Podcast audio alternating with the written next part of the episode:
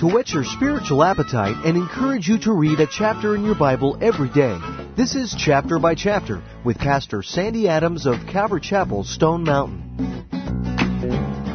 Hebrews chapter 3 begins by encouraging us to consider Jesus. The Christian is wise never to steer too far from Christ.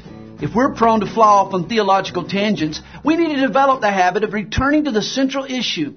Disciples can get distracted. We can find ourselves majoring on the minors and minoring on the majors.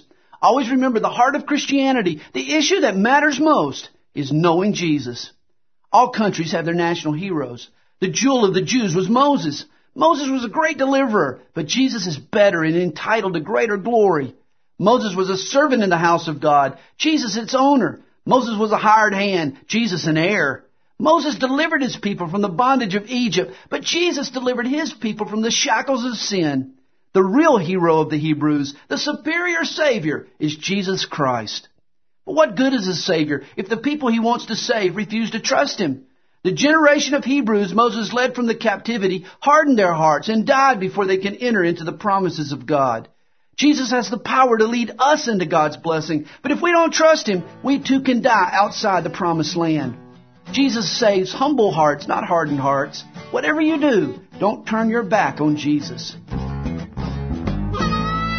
This is chapter by chapter, and each day at this time, Pastor Sandy Adams will summarize for you a chapter in God's Word.